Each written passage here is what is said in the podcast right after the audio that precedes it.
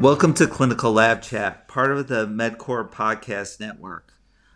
I'm Chris Wolski, Director of Business Intelligence for CLP, and today I'll be speaking with Jessica Murphy, uh, Senior Technical Laboratory Educator for Thermo Fisher Scientific, about the state of allergy testing and where we are and where we're headed. So, uh, Jessica has been an ASCP certified medical laboratory scientist for more than 13 years, including in specialized and clinical labs prior to joining Thermo Fisher Scientific. Her particular focus is on allergy and autoimmune disease, so she's uh, the right expert for us to talk to today. And uh, Jessica, welcome to Clinical Lab Chat. Uh, we have a lot to talk about, so let's get started. Uh, so I wanted to start a conversation by looking at the bigger picture. Uh, when we talked uh, in our pre-interview, uh, I talked a, a bit about. Uh, I just found out my dad, uh, 70 years ago, was the one kid in his school who had allergies. Had to go home for lunch. He couldn't eat with the other kids. He was allergic to everything. Uh, my brother had some. He was more of the typical kid. He had the basic allergies when he was a kid. But you know, now there seems to be an overwhelming prevalence uh, of people of all ages and backgrounds with allergies. You know, how, how, many comedians do we hear that talk about? Oh, I got on the plane and I couldn't have peanuts because you know some kid had a peanut allergy. You have the tables at schools, etc. So, what do you think is driving this kind of explosion of allergies? Is it better testing? Is it we all have more allergies? No, that's a really common question and a great question. So I guess I'll hit it with two spears. So, uh, you know, what's causing this larger demand, this increase in allergies that we're seeing um, in children and adults? So, I'll say there's a lot of different theories out there as to what is causing this influx of testing, especially over the past 200 years. So, one of the theories right. is our diets. You know, our diets have mm-hmm. gotten dramatically different in terms of what we're eating the types of foods we're eating and even how the foods are being processed, when they're being picked from the fields, um, how they're being washed, you know, the manufacturing facilities that they're being processed in. Mm-hmm. Um, a new study has even uh, revealed there's a, a, connection between the bacteria in our gut and how our body reacts to mm-hmm. allergies as well. Uh, when it comes to the outdoor allergens, you know, uh, as the planet warms, researchers are saying that allergy season is starting earlier and lasting longer because our summers are longer now right. and our winters our winters are not as long not as cold so um, right. there's a lot of different theories out there no you know we're not sure 100% what's causing this influx uh, another one is that uh, i know for a while doctors were advising parents to hold off exposing their children to peanuts and they were thinking that maybe right. this is causing the influx in peanut allergy because children are uh, not being exposed to it as early. I don't believe that they're advising that now. I'm not a pediatrician, so I can't speak to that. But I, uh, I don't believe they're advising uh, parents to hold off uh, all children on being exposed to peanuts anymore uh, because they're seeing right. that delayed introduction could cause an influx in it as well. And like your father's story, I mean, I, I, think everybody has their own personal stories of people they know. Yeah. You know, I know my, uh, no one in my family has any type of food allergy. And I have two nephews that have a peanut allergy. And I grew up, we all grew yeah. up eating peanut butter. So it's. Oh, gosh. Yeah. Yeah. Yeah, I wouldn't. I wouldn't be here today without peanut butter. so, uh, uh, so you know, we so let's move on. So we talked to, in the pre-interview about the battle. I guess the battle days using scratch testing, which was pretty labor intensive. I remember uh, going to uh, the doctor, uh, accompanying my doctor uh, with my mom. Uh, when my brother had to get it, it was pretty horrible. The poor kid pretty suffered pretty badly but it was also pretty labor a labor intensive sort of thing. He had to write on that. I remember he was all written on. It was it was just it was a bit much. Um, but today we have at home tests. So how has this progression improved or at least changed diagnostics? Is there better access? I mean, is this also a, a question of that? Uh, yeah, you, you, you have better uh, better access uh, better access to testing. I, I have a cousin who actually, as an adult, was was uh, uh, diagnosed with some pretty intense uh, uh, gluten allergies. And I think when she was a kid, she probably had them as well, and they just never tested her. And so, does does this does these simpler tests just finding more people with allergies? You know, people are just suffering. Kids were suffering in silence. They didn't they didn't like something, you know, quote like something, but it was really they were allergic to it. I mean, so is so is it access? Is it the better testing, simpler testing, at home testing? Uh, making things better. Yeah, so I honestly I think it's a little bit all of everything combined. So testing has gotten better, Okay. accuracy's gotten better. But if we really want to look at it from, we know that allergic uh, allergy testing demand for this type of testing has gone up. There's been, Right. but with that, there's been a steady decline in allergy fellowship each year, about a six percent reduction Right. coming out. But then that demand for treating patients, there's they've seen a 35% increase.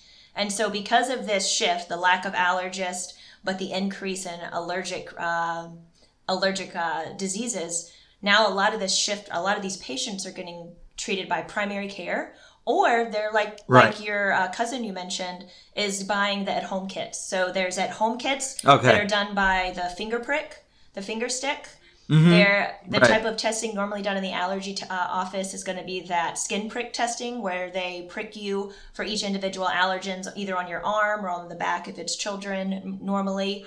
Right. And then there's the the whole blood where it's one stick and they're able to test the patients for many many allergies and allergen components. So the blood the Right. blood draw is the only one that can look for uh, that can test you for allergen components. And and Okay. that's really been the direction that allergy testing has been going since about uh, 1999, and that's the that's the direction it's been going in.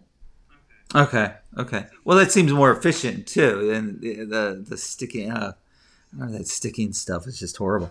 Uh, okay, so you work with Thermo Fisher. Uh, Thermo Fisher does have an allergy test uh, test. So can you give a quick overview of what Thermo Fisher is doing, and is that test available in the United States? Yes, so it is available in the U.S. We uh, Thermo Fisher offers over 500 whole allergen and mixes and over 100 different allergen components. These are all FDA cleared and they're all available in the United States. Our allergy test is called ImmunoCAP and they're run on our Phadia system. Um, and these can detect levels of sensitization down to 0.1. Uh, and our, te- our technology is based on extremely high total binding capacity. Um, and we've really been at the forefront when it comes to allergy testing. And, and we continue to bring more value to the laboratory, to the patient, and to, and to the providers. And that's why a big focus has been around component testing. Okay, great. So, how do labs fit into this? Uh, you know, we have the at-home testing. I think that's so we we've talked a lot about this on this program and, and in the uh, the pages of our of CLP magazine.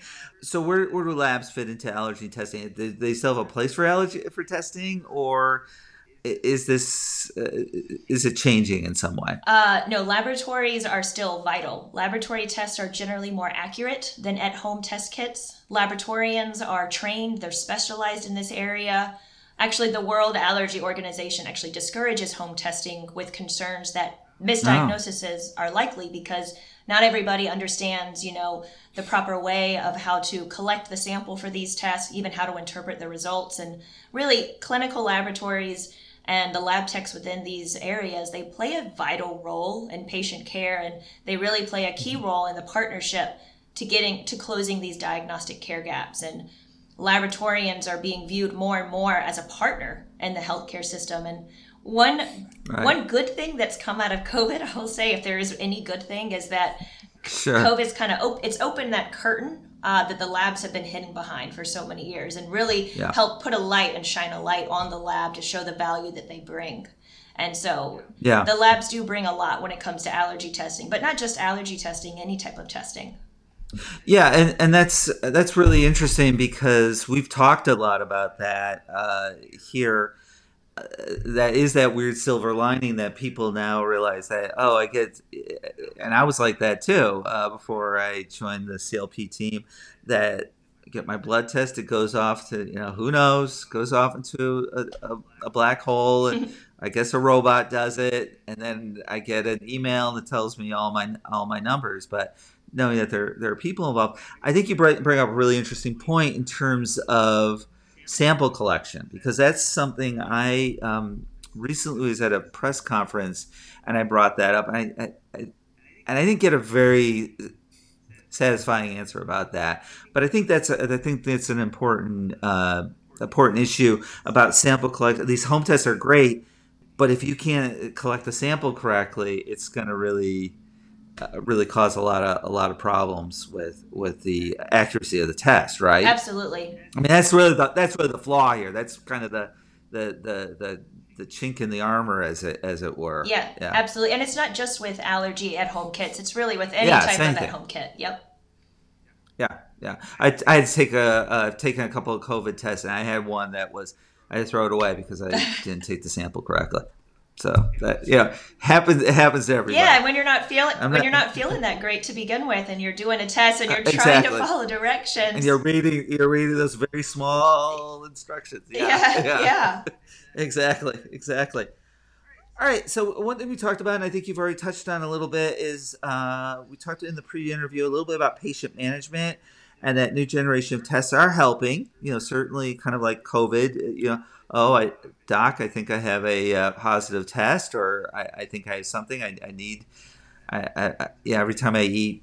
Uh, peanut butter i feel kind of sick uh, or, or whatever or, or whatever i eat bread i feel sick i think maybe i, have a gluten allergy um, so it's gone out of the allerg- allergists uh, realm a little bit because there aren't that many of them uh, so can you talk a little bit about how that's that's shifting a, a little bit in terms of uh, maybe elaborate a little bit more about that in terms of how patient care yeah we're, we have the home test but it's also now going into the primary care p- physician instead of that specialized allergist that you you know yeah, that you, office you have to go to yeah, absolutely. So with the whole blood test, um, whole blood allergen test, right here is where we're able to test, like I mentioned, the allergen components, and this is the direction that allergy testing has been going in for the last over 20 years.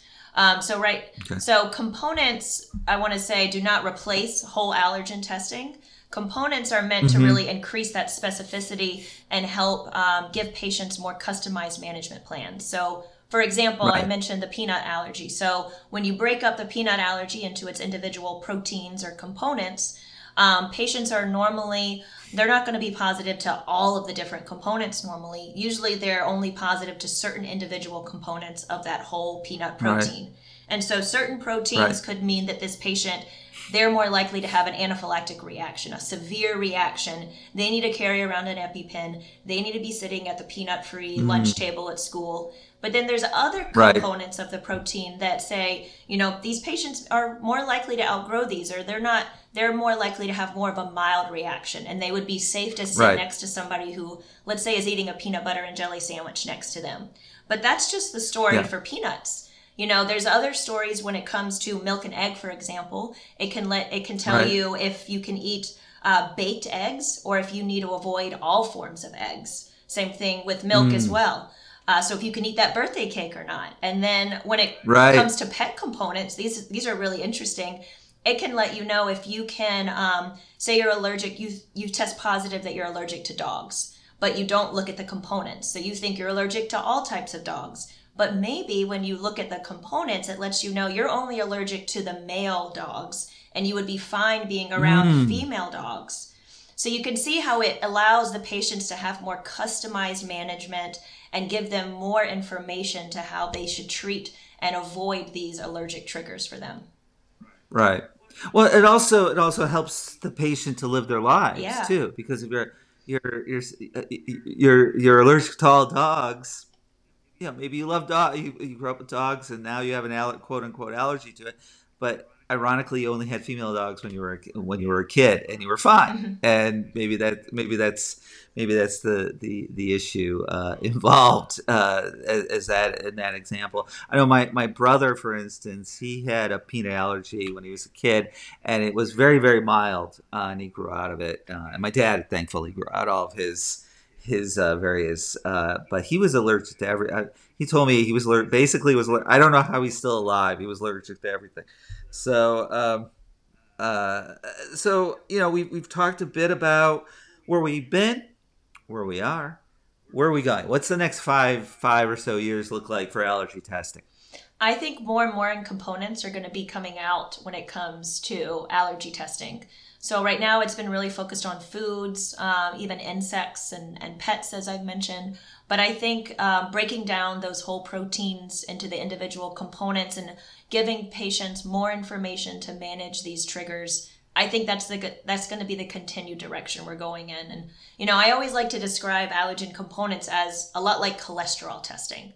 We know total cholesterol okay. doesn't tell the entire story, so that's why we break it down into HDL, LDL, and triglycerides. And so we want to continue doing that with whole allergen test and continue breaking down that to give uh, the providers and the patients more information. Oh, great, great. So it's going to be more precise, uh, and it's going to help with management. And labs are still going to be a key component uh, in this process. Then absolutely. All right. All right. Well, great. Well, with that, we've come to the end of our time. Jessica, thanks again for taking the time to speak with me today about allergy testing.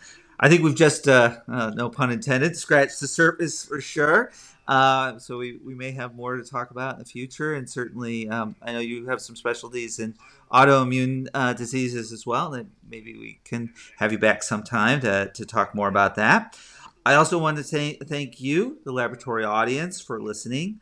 Uh, look for more episodes of Clinical Lab Chat in the future and visit us online at clpmag.com and on all of the major social media platforms. Until uh, next time, we'll uh, we uh, will see you then. Thank you so much.